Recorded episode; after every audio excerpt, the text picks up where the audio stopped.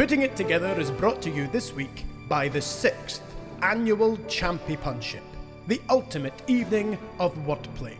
We will take eight competitors, put them through four grueling rounds, and discover who is the undisputed champion of the world. There will also be music from our resident house band, the Pun Loving Criminals. It's all happening at Òran Mór on the 16th of October at 7:30 p.m. Like camping, it will be intense.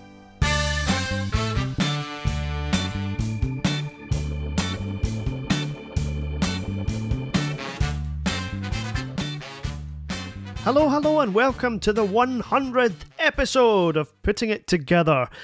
I want to thank you all for listening, and I want to thank those of you specifically who have been listening for the whole time, because there are some of you, and uh, anyone who's supported it along the way in all the different ways that you can support it. Thank you, thank you, thank you. This is episode 100.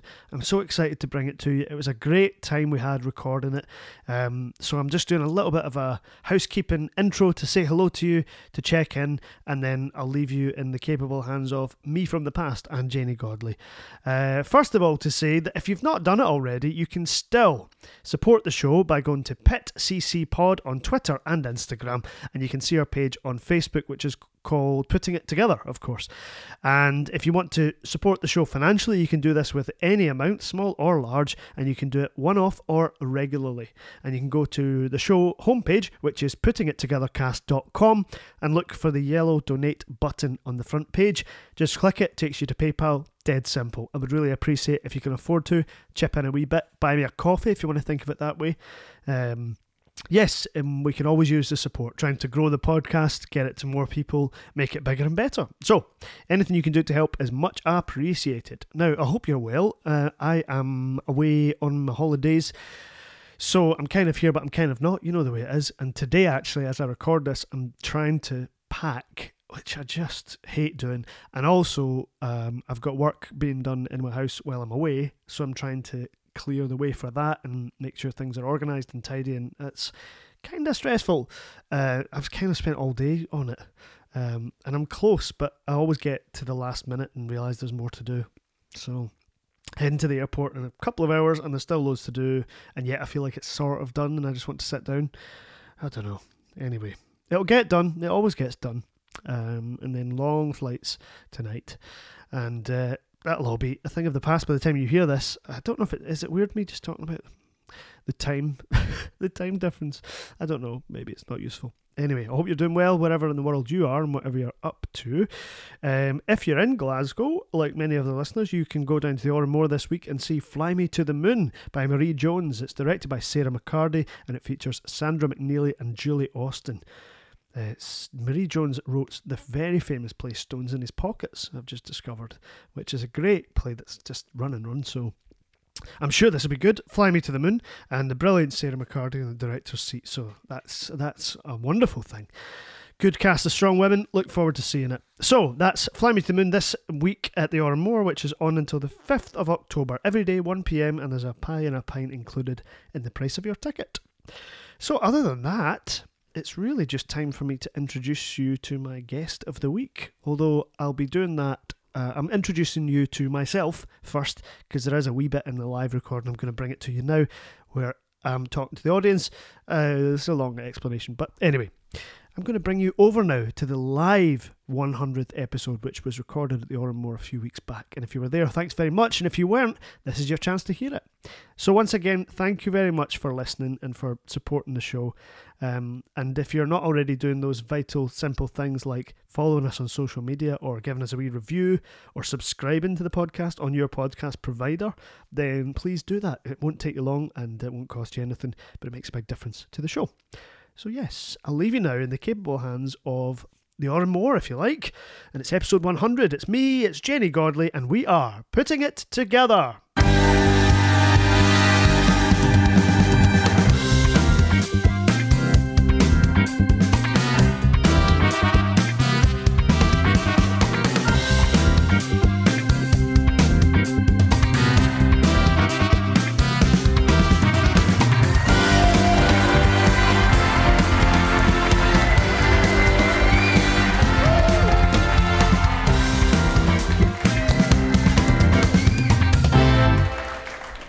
It's episode 100.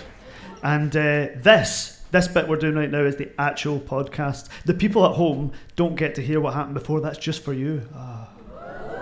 Thank you. And you're being recorded too, so your reactions are vital to this uh, recording. Thank you very much for coming. Uh, I'm not going to witter on, except to say that if you want to support the show, you've heard it all before, you can go to PitCC Pod on Instagram and Twitter, and on Facebook, you just search Putting It Together. Before we begin, I just want to thank Gary McNair for his fantastic hosting skills.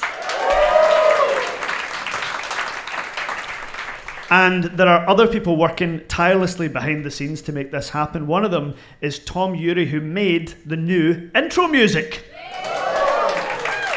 He's over there in the darkness. And Rosa Duncan, who has taken over management of my social media, which is why I suddenly seem much more interesting. Rosa Duncan! And now it gives me great pleasure to welcome my guest for episode 100. Put it your hands together for Janey Godley!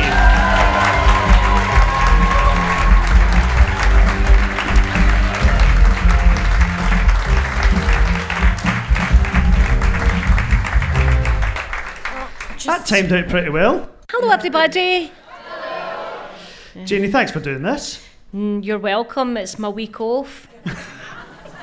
She said she wouldn't dredge it up. It's just it's my week off, and I've got five things to do this week. It's my my post um, fringe holiday week. Of course. Yeah, How was the fringe? fabulous. I had a great time.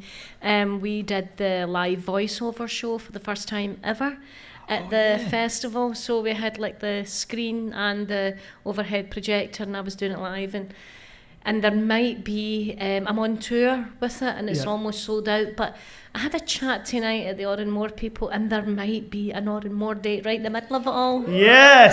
How about that? So none of them's Glasgow. They're all like Livingston, East Kilbride, Right. you know that. But there was none in the centre of Glasgow, so that might change. So you've played this venue Oh, I played before. this venue um, at the Glasgow Comedy Festival. We do we fill it for four nights in a row. It's brilliant. I love this venue. Um, so this voiceover show Mm-hmm. is it is it improvised in any fashion or is it kind of Everything I do is improvised.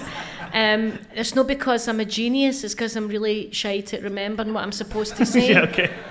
That's why I'm no good in court cases or anything like that. Don't get me in for anything. I'm like, and then a cat turned up. So uh, yeah, I put the screen up and then I do. Um, I just put up videos and then I live um, voice over them. So are the videos in a set order so you know what's coming next No, totally no, I mix them all up and I don't know what they're going to be. Yeah, because I think that's better, or it's just me shouting out videos that I've made. Yeah, yeah. So You don't need to be boring. live, yeah. You could sit in the house and watch that. You know. But a lot of people are watching like seeing it online and, Yeah. you're becoming kind of a sensation for that, right? Well, I'm the only person in the world that does this show. Who knew? A woman sitting in the house and, you know, people get their menopause and they start a candle party. I just start shouting fuckers' names and all the type of people on the telly. So it's what I've done since my ma used to do it when I was a wee lassie watching Crossroads. Like, I'm sure that bastard wasn't in a wheelchair last week. So this woman in here know exactly who I'm talking about. Sandy, remember him? Aye. Aye, so my ma would voice over the telly. Yeah. She'd turn the volume down and go, Say that, but uh, no, you're not going anywhere. No with on, and all that.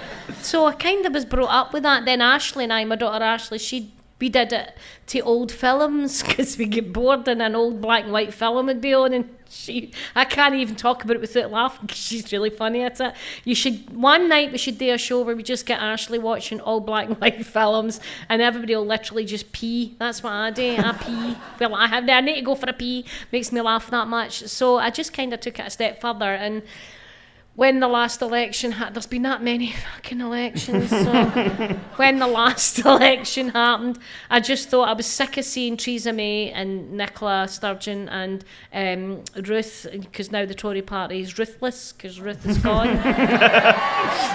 We can officially say they're ruthless now. Yeah. Yeah. Um, so I get bored with them all talking about. So I had them talking about somebody's dog shiting in a garden and stuff because I thought that would be a wee bit different. And folk liked them. Um, and so I set my agent set up a tour. And um, it's almost sold out. To add extra dates, so folk really like it, and I like that they like it because it's good fun. It's it's different for stand up. So I do a bit of stand up. I mean, Lindsay McCann's here. She helped produce the first one that I did at the Old Fruit Market. We thought maybe mini Lindsay, mini would be sell maybe forty tickets. Six hundred tickets sell out straight away. Wow. And and we didn't know how it would work, and we just did it, and it really works. And I think that's a thing about Scottish women in the arts as well as we're told that we have to fill in all these forms for the Creative Scotland and we have to set between guidelines and you have to think of things how the what will be the outcome and what's the expected outcome. And there's a big gap between creative people who are really good at filling in forms and people who are shite at filling in forms but really good at art. And sometimes you meet people who just go right don't fill in the form like lindsay and claire mccauley like Yeah. don't fill in the forms. We'll do all that. Just do what you do. And we do. And it works because i was at a, a conference recently. I had to speak to government ministers about creative art and I got up and made that speech about how there's really good people who are shite at what they do but good at filling in forms and people who are really good at their art but crap at filling in forms and never the twain shall meet. And you need to just accept really creative people who've got really good ideas. Aren't they good at fucking writing out what's the likely outcome of your show? We're holding laughter you arsehole. Right? So people like Lindsay and Claire and Tom Urie uh, are brilliant at encouraging me. They just go, just do it. Yeah. And And I just it. I just did it. So Yeah. cheers to Lindsay and Claire. Yes. just do it. okay. Is that what you were like growing up then? Just Aye. just getting on with it and just making Just stuff happen and Yeah. I remember when I had a pub in the Calton way back in 1989. I had a wee pub, and it's a proper wee hardcore working man's pub. And um, I decided I wanted to write a play. I'd never been to drama school, never done. I left school at 16 because I had no shoes. But I decided to get every single person in the pub, when they came to the bar, they had to tell me a story about their life. And I got to write it down. And it was the most revealing thing. We men who I never knew, we wee man called Archie came up to the bar and told me how his best pal died in Korea when he was fighting with him. I'm like, never knew this. And then I started to collate all these stories about all these wee men. And then I put a play on in 1989. First play I ever wrote was called The Calton Nativity. And it was what if Jesus was born in a Calton and Mary was a Catholic and Joseph was a Protestant. 1989, I wrote that. And the customers were the characters. So what happened is on Christmas night, Christmas night, of course I put it on on Christmas night, and people walked into the pub, said their lines, went to the bar and got away and get drunk. And it was, I actually invented moving theatre that was happening in the moment. And uh, never knew that could be done, but I thought, just do it, see what happens. So everybody had their lines, and even some had them wrote down because they were coming out on Christmas night. They walked in and went, I'm not in labour. I, I don't even like labour. Yeah, Judy, I'm not in labour. Like, shut up, keep to the fucking lines. and um, so we did that, and I used to think, just, just do it. Just get on with it. Just do it. Why not just do it? I think if you've got creative feelings and you've got a, a if you've got a need to create, you shouldn't check a website to see if you're allowed to do it. Hmm. When I was a kid, I used to draw on the pavements with chalk, and I always get into trouble because apparently, you know, Kenmore Street and Shettleston's pavements are very precious. And the rain doesn't wash off the chalk in those streets. Aye, uh, aye, God, God forbid you chalk on the streets where Waynes are starving and Waynes have got nits in their shoes, but fuck, keep the pavements clean. And uh, I used to draw on the pavement all the time because I thought, well, why can I know? Isn't it true that the, the reason you stopped going to school was literally because you didn't have the shoes? I had no shoes. That's a poor. true story. That's true. It was skin. Uh, and by the way, it wasn't just me. People often say you weren't the only one. I never said I was the only poor one in fucking Glasgow. Literally everybody I knew was the same. Yeah. There was one lassie I knew called Janice Malone. She had nice white socks and dolls in her window. And I'm still pals with her to this day. And her man were dead sexy looking. Her ma looked like Sophia Loren and her dad looked like Tony Bennett. They were Italians. And I always remember looking at them going, they're dead. They look like they're off the cover of a magazine. They don't belong in Shettleston. Her ma wore one of the big scarves that tied at the back and capri pants. My ma's like, check her, because even Mama hated her because she was beautiful. and uh, I was always a watcher of people, you know, I always watched people. And and there was lots of poor people. I mean, every, nearly everybody I went to school with was fucking skint and hungry. It was the late 70s, you know. It, was, I left school in 77 and then in 1970 get, we get the winter of discontent. You know, when there was bodies piling up in the street, the bin men went on strike. It, it wasn't just me, you know, so I was poor, but I, I couldn't go to school because I had no shoes and I only had my ma's slippers and they had holes in them, so I thought, fuck, I can't go to school. So I just left school and went and got a job. Wow. And that's and you started working in pubs? No, I went and worked in it. Back then in the, the late 70s, there was lots of wee factories in Bridgeton and lots of wee factories that you could just walk in and get a job. Hmm. I mean, it wasn't great jobs, it was just jobs. People just did like wee factory jobs. And then in 1978, I ran away. Ran away. I never, nobody cared. I went. They're all like, "Fuck there, she's away." Make sure she's no, make sure she's no got my fucking slippers on. You know. I went to Redcar and stayed for a year in a, on, on on the beachfront, and with my pal. And then I came back, met my man, and get married, and started running pubs. Right. And then I bought shoes. Then you had shoes. Isn't there some there's some amazing statistic about the, the life expectancy in in Calton? And like it's something like 55 for Well, me. Well, I think it, it- you know, I think it's debatable. Uh, apparently, it was fifty six, and then it's went up. And but you've got to remember that poverty inhibits people's ability to make decent choices. When you're really poor, and you're stuck in a scheme, and you're a single daddy or a single mommy, and you've got a couple of wains, all your choices become very limited, and it inhibits you to be able to make decent decisions. Poverty creates the inability to make decent decisions. Poverty creates the, the inability to have aspirations. It makes you think there's no point in going to school, there's no point in trying to struggle, there's no point in learning to read, there's no point in opening a book. Poverty just doesn't affect people always when they read about poverty, they always think, Oh, it's a shame she never got her dinner and she had knits. It wasn't just that. It was the inability to believe that I could ever one day get in an aeroplane. It was the inability to believe that one day I would be able to live in a house and no worry about being evicted. Poverty makes especially children's lives very small and they tend not to be able to see outside that. Mm-hmm. And that's when crime and drugs and alcohol come into effect because if you've got fuck all to believe in, then you've got fuck all to lose. And that creates an awful cycle of abuse and self abuse and um, lack of self determination. And I think people forget that poverty isn't just about not having your dinner, Yeah. it's about a wider thing. And it kind of did that to me. It made me think that I'd never be able to do anything. But then I had the opposite effect, whereas I thought, the minute I get shoes, I'm getting to fuck. But not everybody has that. No, That's probably ra- more rare, isn't it? Yeah, I mean, one of the, the most frequent questions I get asked is, well, how how did you escape? How did you do it? And I don't know. I think I just always, I think it's inherent in my personality. I mean, Tom, Urie will tell you this. See, the more you tell me to shut up, the fucking louder I shout. Mm. That's been my personality since I was a child. The, the more you tell me to go to sleep, the more I'll stay awake. The more trolls come on the internet and go, shut up, and you don't, we don't like you. The more I'll fucking do. The more you tell me to stop doing something, the more I'll do it louder. But that's just my weird personality, I think, which has saved my life. Did you do that when you were a kid in terms Mm. of like and, and making noise? But did you know you were funny as well? Yeah, I kind of, I came from quite a funny family, which sounds weird, but we were a family of storytellers. I mean, I didn't know we were until I met my husband. My husband's one of seven sons, and um, I know you think that they were all mystical and magical. No. And uh, no. No, all of them were dyslexic. At least two of them refused to read, let's be honest. Um, uh, yeah, no. But when I say to my husband, what did your ma, she died when he was 13.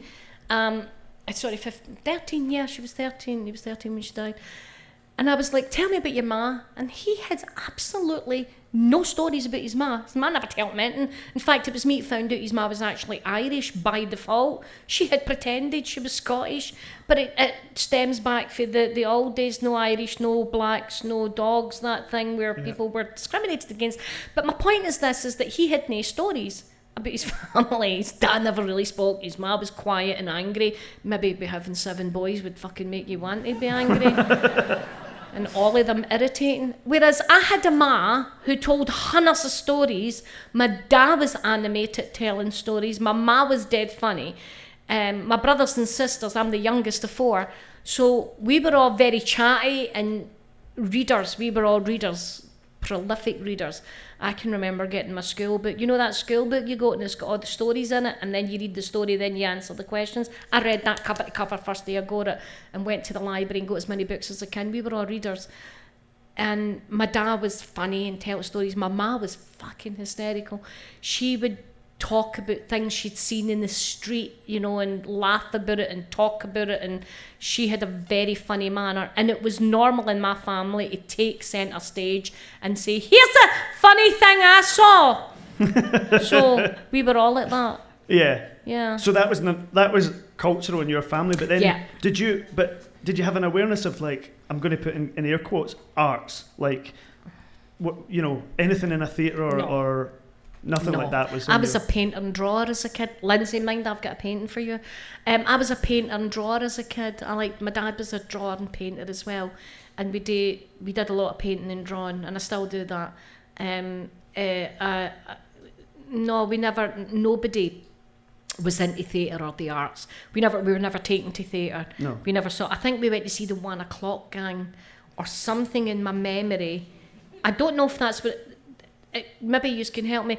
It was something at like at the King's Theatre, and it was recorded for telly, and it was the very early '60s, and it was like Scottish women and men doing a sketch, and yeah, something like that. And I remembered my ma taking me to that and seeing these people on stage and laughing. But that was the only experience I'd ever had. And then when I went to school, we were taken to the Citizens Theatre, and I remember the first play I ever saw. It was called Sailor Beware, and I and it was like an English farce. Um, and I was never really interested in theatre or drama at school. Um, and then when I had the pub, I started to really see a rich seam of cultural stories that people weren't talking about. So I kind of took it for there. And did people say to you, you know, like people say, oh, you should do stand up. You're really funny. Did you get a lot of that? Yeah, when I was, I, I told a story that I did on this stage about the day my mum went up and battered the headmistress. and uh, it's a famous story that it's one of my big stories that I do. But I remember standing in Eastbank Academy outside, we do outside toilets, it was an old Victorian school. And I remember standing telling this story, very almost word for word, like I did on this stage when I was 14. And slowly but slowly, the crowd get bigger and bigger and bigger in the girls' toilets, and people were standing on toilet pans, and people were standing on radiators so they could see me while I did this story. And it was the first time I had a whole audience, and went. And then when I finished the story, everybody was like, "Wow, that was brilliant! You're just like Billy Connolly," which was their only frame of reference to Yeah, yeah. somebody with this accent telling a story. Yeah. I wasn't anything like Billy Connolly, but they didn't have another frame. They couldn't say, "Oh, you're like Monty Python," because back then in the seventies on TV, the only comedy we saw was Englishmen that looked like they were working in Bradford and Bingley banks. Yeah. You know what I mean? It was all just Englishmen in suits going, "My mother-in-law." So fuck, everybody's got a mother-in-law, and um, and she's fat. So I never really understood. I never liked Monty Python or anything. I just couldn't relate to it. And then the first time I heard Billy Connolly on the Parkinson show, I was sitting drawing in a book and I went, somebody speaks like me on the telly. Yeah. Was the only thing that stopped me. Yeah. And he's not wearing a suit. I'm sorry, I'm wearing a suit. No, no, but and my th- that's all the men wore suits. Yeah, yeah. And they all stood with me going, My mother in law, we were at the caravan. And I was like, Fuck, shut up. But your mother in law, you probably don't even have a wife, you liar. And here was a man, known a suit, talking like I talk. Yeah. And, and, and that kind of made me think that it was capable of being able to have this voice and not apologise for it. So then, is there a point during the the pub years, if you like, where you make a decision to do this, you know, on, on a more permanent basis? Oh yeah, no. Um, we got caught with guns in my father-in-law's house, and we had to leave. That old story. Uh, Yeah. who hasn't? okay, that was weird. Nobody gets this. This is a true story. I was living in my father-in-law's house because my pub was being rented. My father-in-law was an old crook. The police fund guns. We get put in the nick overnight. I get out the next day and say to my man, "Well, I'm fucking done with this. Um, I don't know if you want to stay here, but I'm taking my Wayne, that cat, her school uniform, because that's all I need to take out of your poxy-ridden life, and I'm leaving." And he's like, "Well, I'm coming with you because I don't like them." And then we left, and they went, "What are we going to do?" Because nannies have got transferable skills. I went, "I'll become a comedian." Really? Uh huh. What did Why you say is to that that? no weird? That's no weird. That's pretty bold. Yeah, well, why not? How can I know? Like I said at the beginning, just do it. Well, you did. Yeah, right? did what, it. What happened? Um, turned out I was quite good at it. How did you get your first gig? Um, a man came into the pub in 1994 and said there's a gong show on at the Tron Theatre and there was Ford Kiernan was there and John Paul Leach who was his original partner and a couple other people and it was all students and I had never done comedy before and the students were all really rowdy and kept shouting it was a gong show if you got on for five two minutes you win the gong and I turned up with the pub keys in my hand because I'd forgotten to leave them in the pub um, I walked it into the Tron Theatre for the count and went on stage fucking nailed it. I was on for 10 minutes. And they went, I need to run because I've got to shut the pub and then bolt it. And so I was really good at that. I, I can do that. You did 10 minutes for your first gig. Mm-hmm, hmm And I, and I got them. It was great. But then for 15 years before that, I'd been standing in a pub telling a lot of other arseholes to shut up. So I was good at it. Yeah. So it's a good training I had nailed shut up, you bunch of arseholes, I'm talking. So so then did you were you on the comedy circuit? Did Yeah. you get stuck into started that? doing the open and the, the weird thing is is when I started doing stand up I I had never seen a woman do what I do because all the women in comedy were comic actresses like Dorothy Paul and Elaine C. Smith. They weren't stand ups. They weren't standing up doing stand up. They were brilliant at what they done, but they mm. weren't doing what I do. And there was female stand ups. There was Rona Cameron and Donna McPhail at the time, but they weren't on TV. So I was effectively doing a job that I had never seen a woman do. But because I had been brought up in a pub and there was no such thing as men's roles and women's roles, and because when I had the pub, me and my man had the pub, one would go up with the Wayne and one would go down to the pub, and one, we, I didn't have gender roles. Hmm. So I didn't see it as a thing. And I just thought I'd go and be funny, and apparently I, I was. And it worked. I'm not saying this is a career option for everybody. I'm not saying everybody should fucking ditch their life the morning and go, I'm gonna hit the road. Join the circus. Yeah. Aye, but then did you not experience pushback from from what is a male dominated world, the comedy scene? Um, I it's hard to say. I mean, I look back and I try and look at. There was lots of incidences of, and it still happens because I'm a female and I am in comedy. You've got a kind of pecking order, and it's just a, it's a meritocracy. It's basically if you're good, you're the top of the bill, Yeah. and then men work beneath you. And there is still an issue with that, where, for instance, the comedy store in London don't hire women, and I'm no funny enough for the comedy store, but all the men who work beneath me get work there. So there's things like that that's annoying. If you ever look at the comedy store's website try and find a woman on the bill, fucking well done you. Um, we only got, I mean, they, they famously wouldn't hire Katherine Ryan. And she had she went fuck them, so she opened up. She did um, the Garrick Theatre in a five month run, filled the Garrick Theatre next door to the comedy store around the corner. So there is still that, but that's one guy, and he's old and he'll die, and that'll stop. Yeah. So so he runs it and he does all, all the programming aye, and he's best pals with my agent, and he still insists I'm not funny enough for the comedy store, and he keeps on asking if I want to come down and do an open spot, and I keep telling him to get it up him. So, I'm not doing it. So you've never played the comedy store because of this system? Oh, this isn't just me. This is Yeah. loads of female comics, um, uh, loads and loads. I mean, the, the comedy store's fair. It, it's a real. It's, it's a tourist. It's not a place I might play anyhow. It's not like. yeah. So I'm giving you an example. There's that, and then there's occasions when you're the top of the bill and the men are beneath you, and that can cause a wee bit of mm mm mm mm mm. And the, the other one is, is when I was doing a gig in Dundee, and the, part of the Dundee Theatre is at the back, and they had a comedy club in it, and God love them, I don't think they did comedy for a while. Me and my man turned up, and my husband um, doesn't really get involved in comedy. He was just taking me into the green room and so he knew where it was to bring me back a cup of coffee. And when he walked through, the boy who ran the theatre came up and went, Right, so do you want a light on 20 minutes? And he just assumed my husband was the comedian. Right. My husband went, Away you go, you arsehole. that was that. That was what he says. Away you go, you arsehole. And I was like, my husband's got autism. He doesn't speak a lot, but you should be really happy that he's not doing anything else.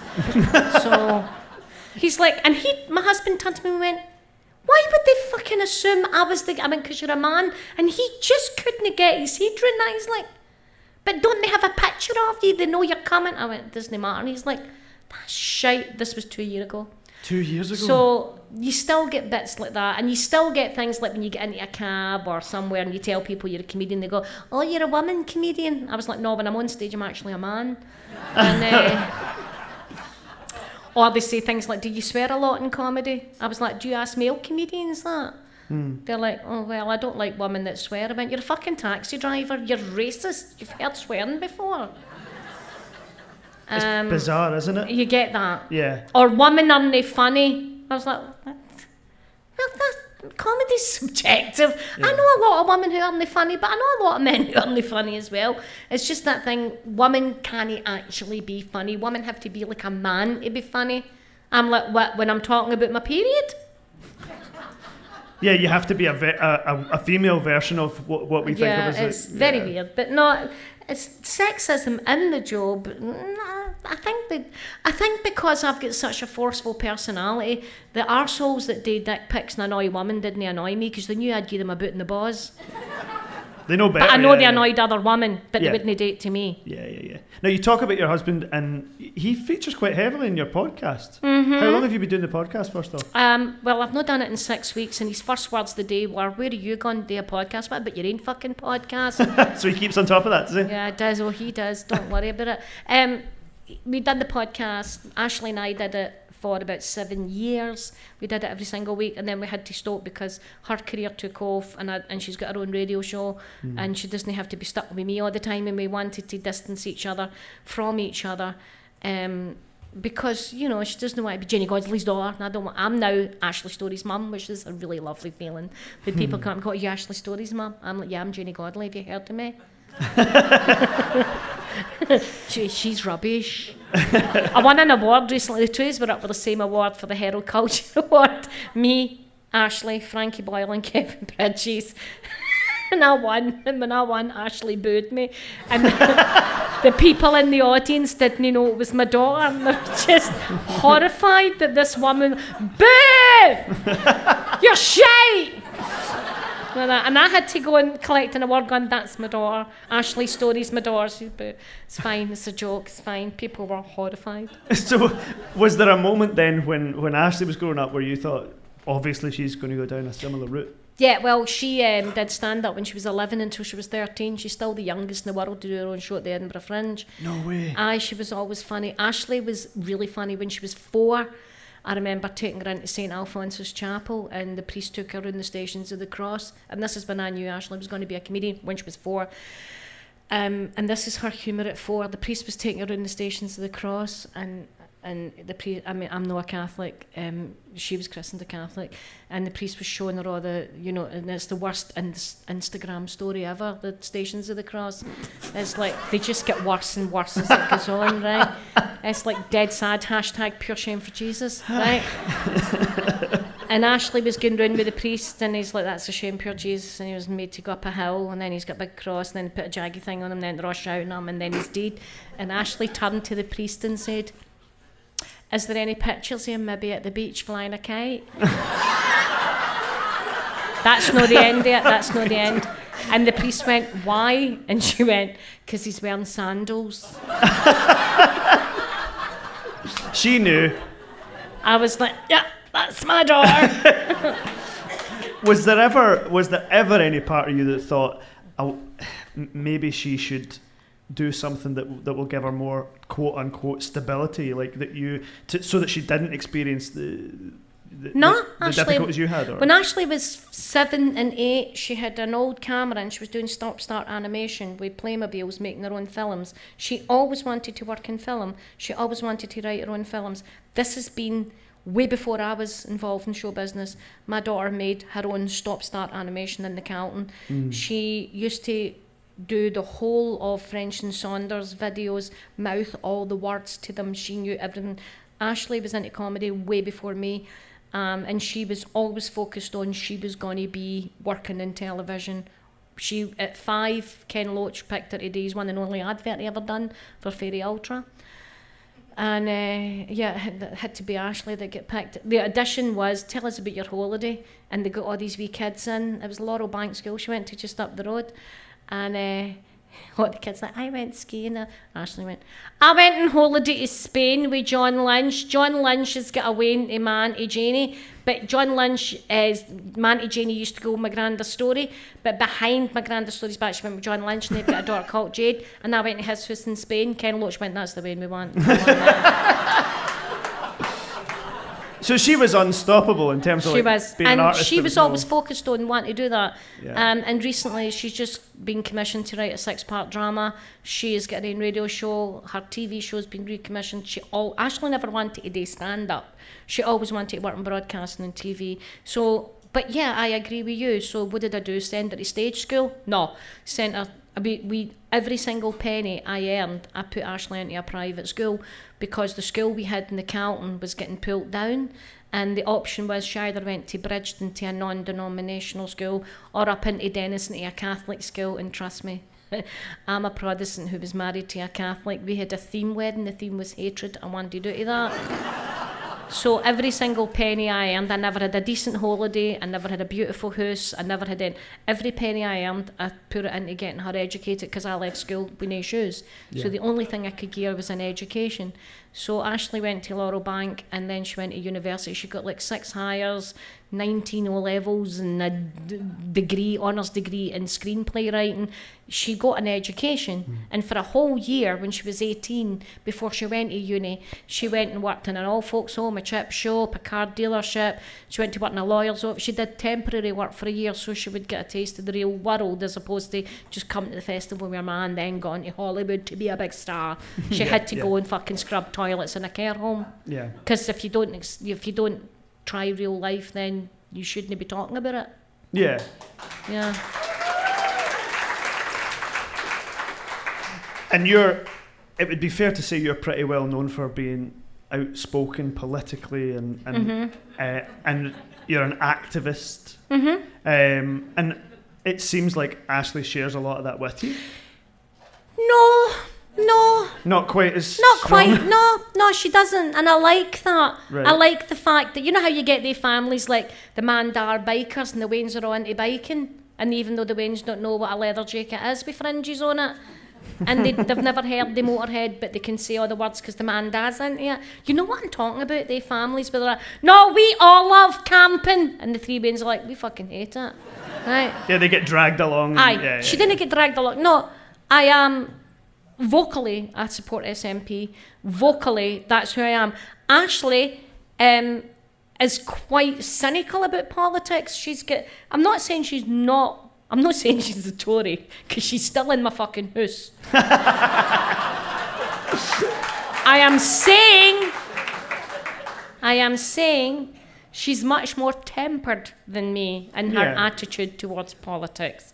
And and she I absolutely I'm so proud that she'll say the SNP are wrong about this, they're wrong about that, they're wrong about this. The Tories have got a point about that. She's very unbiased about it. And I like that. She's not like, not everything's fine. She's not. She questions everything, and Yeah. that's what I brought her up to be. And I like that because she makes me think twice about things. She makes me go, fuck, maybe she's right. Maybe that is a bit weird. Because you can get carried away. We just go, not, ev- not everything we do is right. And I think that's a problem with every political persuasion, whether you're a Tory or whether you're SNP or whether you're Labour or no, there's no anti-Semitism, no, there's no, you can get carried away with just the absolute core self-belief that you can never admit one thing is wrong because if you admit one thing is wrong then everything's wrong i mm. think we all have to be and especially in these times in these times. I mean today scottish courts just put it boris right in the hole. And uh, and we had kay burley on the news saying can scottish courts do that to england? I'm like well i wish i was a journalist and been able to talk shite like that. But in these times we have to explore and know, always just go, no, we're right, because that doesn't help anybody. Yeah, and there's very there's a culture of like uh, you know the person to make the first comment or the person to speak the loudest. We get the sense that they're the one that's right. It's just Politics is no something that we. The, the, weird thing about social media and politics in this day and age is there's women and men in this audience my age who were never brought up political, but now we have to be because Brexit's coming. Do you have insulin? Do you have, um, you know, I mean, I was in the front row of a comedy club and I was standing on stage and there was a woman at the stand and I said to her, where are you from? She said, the Netherlands. And I said, see if I give you 50 quid, will you send her some triptan for me in December? And she said, aye. And in that moment, I got a fucking better deal than Theresa did. So... we have to, everybody has to be political because it's gone. Nobody, every single person on a bus can say, oh no, I'm not into politics. We all need to be aware because something's going to happen. Yeah. So Ashley isn't as fervently political as me, but she has got a very informed view and she keeps me from being crazy about it. and you're talking about social media, which is obviously a big feature of your yeah. day-to-day life. Yeah. Is it is it for politics more than it's for for the promotion of your work, or what is it for um, for you? I, I really don't. And it's both. I mean, I'll, my work is politics because yeah. we don't have Spitting Image anymore. We don't have anybody satirising. Nobody's holding a mirror up to society like Spitting Image did. Nobody's doing it. They're all just going, that's normal for Boris to do that during a speech. No, it's fucking no. That's the kind of stuff my man does when I'm telling him I might have a lump in my breast. He's like, oh, tell me, mate. I'm like, what are you doing? You arsehole. so, no, society needs to hold a mirror up to these people and go, no, you can't just do that and get away with it. There has to be accountability. And if that's through comedy, then so be it. Yeah, yeah. And then your your presence on social media, you talked about earlier on about the more people try and shut you up or, or, or mm-hmm. troll you, the more you'll speak and the louder you'll speak. My favourite thing to do now is because I go through phases. Um, most women hit my age and then just get like, I'm just going to, you know, watch a box set on telly. I hardly even watch telly. I sit down and I wait for, and it's usually Tories and Unionists who write to tell me I'm foul mouthed, and I could spend 20 minutes trolling through their history to find them swearing and then take a screenshot and put it up because I've got time for that shit. That's my favourite thing. You get a kick out of that. Oh, aye. More than watching. You're a dirty, foul-mouthed lady. Really? And it's dead easy. All you do is go into Twitter, put their name like at you know Betty McWilson, and then write the word fuck, and then all their tweets come up with their name on it. You're like, really? You said fuck 200 times yeah, like in 2019? Aye. Yeah. So, nah. so, like, but you're not allowed to say it. Why? Because I'm a comedian. When did you become my life coach? but then, like, I, see, for me, if there's if there's confrontation, I want to get away from it. Do you mm-hmm. get sucked towards it? Do you are I you drawn to it? towards it? I'm just really good at it. you no, enjoy I don't it. See, I don't. Well, I don't see why a man should be able to come on Twitter with a fake account with a fucking union flag and his team in it, going, "You're fat and nobody would fuck you." I mean, mate, you're 17 stone. Why are you fat shaming me when you've got a problem with your own weight? And he's like, You can't see me, I've not got a picture there. I went, Well, obviously you're touchy about your weight or you wouldn't have wrote back. But why are you allowed to say that I'm ugly and I don't get sex just because you've got a fake account? Maybe you've got a problem with women and, you know, maybe you jizz on a cat's back. Maybe. That's often the answer. La la la la la. we started. And they go, oh my god, you shouldn't be allowed to say that to me. I'm like, oh, I'm sorry. Fucking 1690 Billy Loudon. I'm sorry that you've got a fake account and you've been cheeky to me and I've answered back. What was I supposed to do? Go away and make a fucking quiche? You're arguing with a woman who fought with men for 15 years in a pub in the Calton. What did you fucking think was going to happen? At least I'm not scared to show my face and my identity. But people do, people must do that to you because they know that they want. I've got a new back, rule. right? I've got a new rule. If you're an anonymous football fan and you tweet shite at me, if you've got less than 2,000 followers, you're no big enough for an argument. So I tell Oh. them that they need to go away and get more followers and come back and I'll argue with them. You're too insignificant for an answer. Because they want an argument. Oh, aye. aye Right. Of course they do, but I just block them. I'm, I'm sorry. And what I write is, I'm sorry, son, you don't have enough followers to be able to get an argument.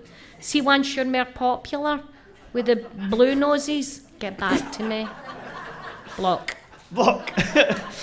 and some years ago, you wrote a book about your personal experiences Yes. as well.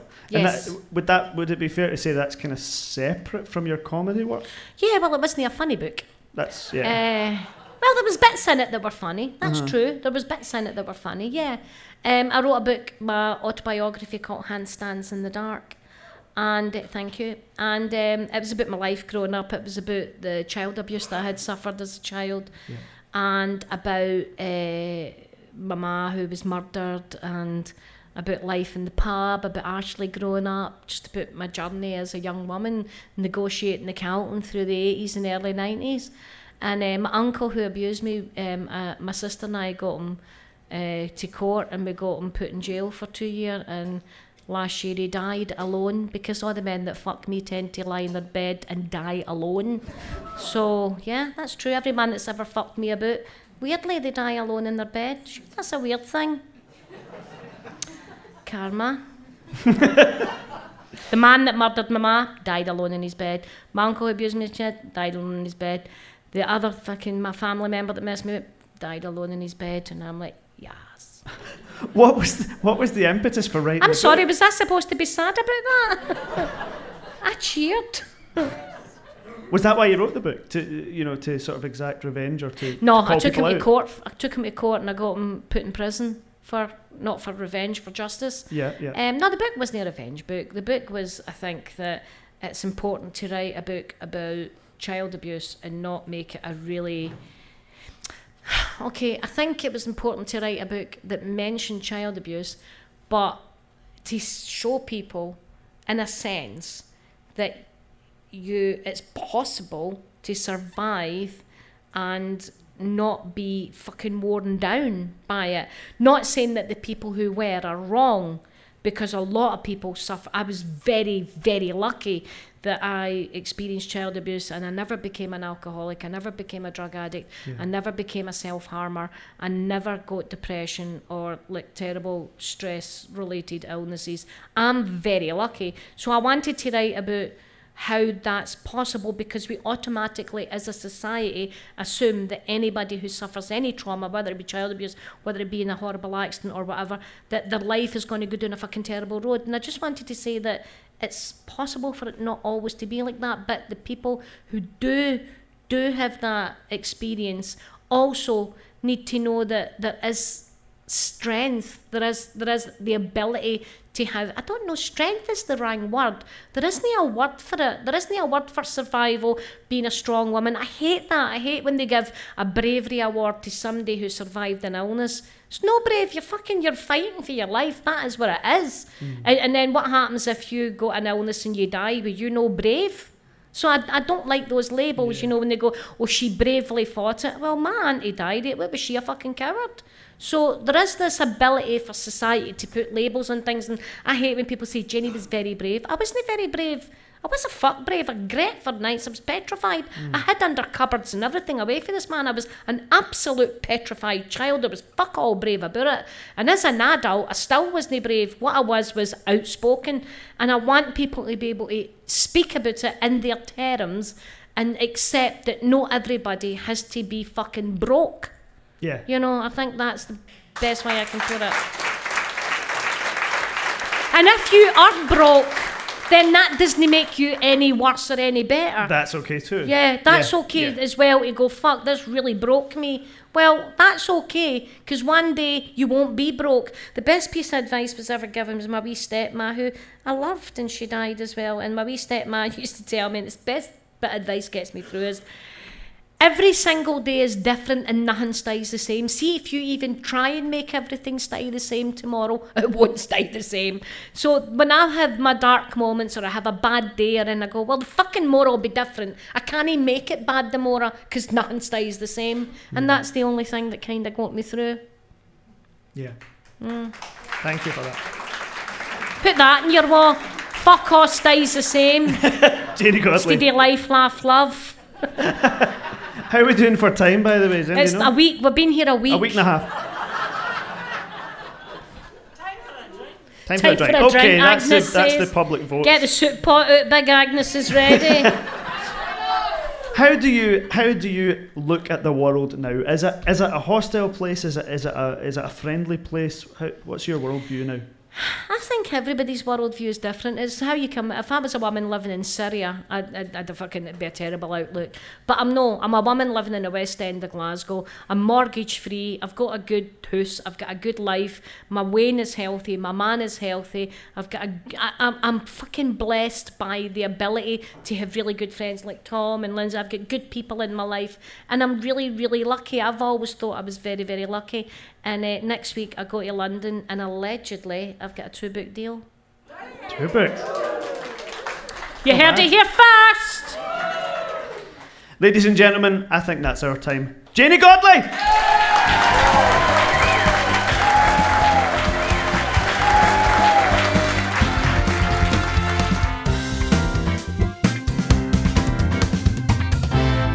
Well, I have to say a huge thanks to Janey for taking the time out of her life to come and chat to me. It was a great chat. It was fascinating, but also, as you as you got, hilarious by turns. And also a massive thanks to Gary McNair, who hosted the evening and who doesn't really appear in this episode, but was there and did so much work through uh, uh, leading up to the event on the day and on that evening in question. Also, Rosa Duncan, who managed the social media for the show, helped pretty much organise the whole evening, the whole event, and uh, publicised it on the lead up, and did so much, so much hard work, and it really is appreciated. So to Gary McNair and Rosa Duncan, thank you very much. Also to Creon, the events manager at the Òran Mór, and everyone who bought a ticket and came along, much appreciated. Thank you for your support. So that's about it from me. Um, so I guess next week we'll just go on to 101. Might as well. Um, I've got a few more ready to go, so we'll just keep going, shall we? Um, if you want to keep listening, I'll keep making them. So thanks very much for listening to 100 episodes of it. And if you haven't listened to them all, that's okay because they're all still in the archive and they're completely free. So if you want to hear those other episodes, just dip into your podcast provider or go onto Spotify or the website of the show itself, puttingittogethercast.com. And that's where you can find the yellow donate button if you want to make a contribution to the show. It's totally free, so if you think that it's worth something and you can afford to, then go on ahead, dip into your pocket and make us a wee contribution. Whether that be monthly or a one off basis, you can do it by going to puttingittogethercast.com and clicking the yellow donate button. So, until next week when I'll be officially back from my holidays and heading into the second batch of 100 episodes, I'll just say what I always say. Cheerio now.